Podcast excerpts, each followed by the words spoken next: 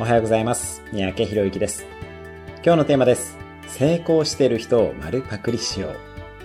他人の真似をすることは良いことでしょうか？それとも悪いことでしょうか？ビジネスでも何でも成功したいと思ったら自分の行きたい方向性ですでに結果を出している人から習うことが大切になります。彼らのやり方を丸パクリすることです。もちろん内容を真似したら盗用になります。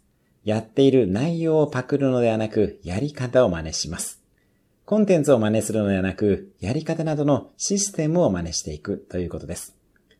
島田紳介さんの伝説の DVD に、新流の法則というものがあります。紳介さんも漫才においては、島田洋七さんたちの R&B というコンビの展開を真似していたそうです。成功者の真似はどんどんしていきましょう。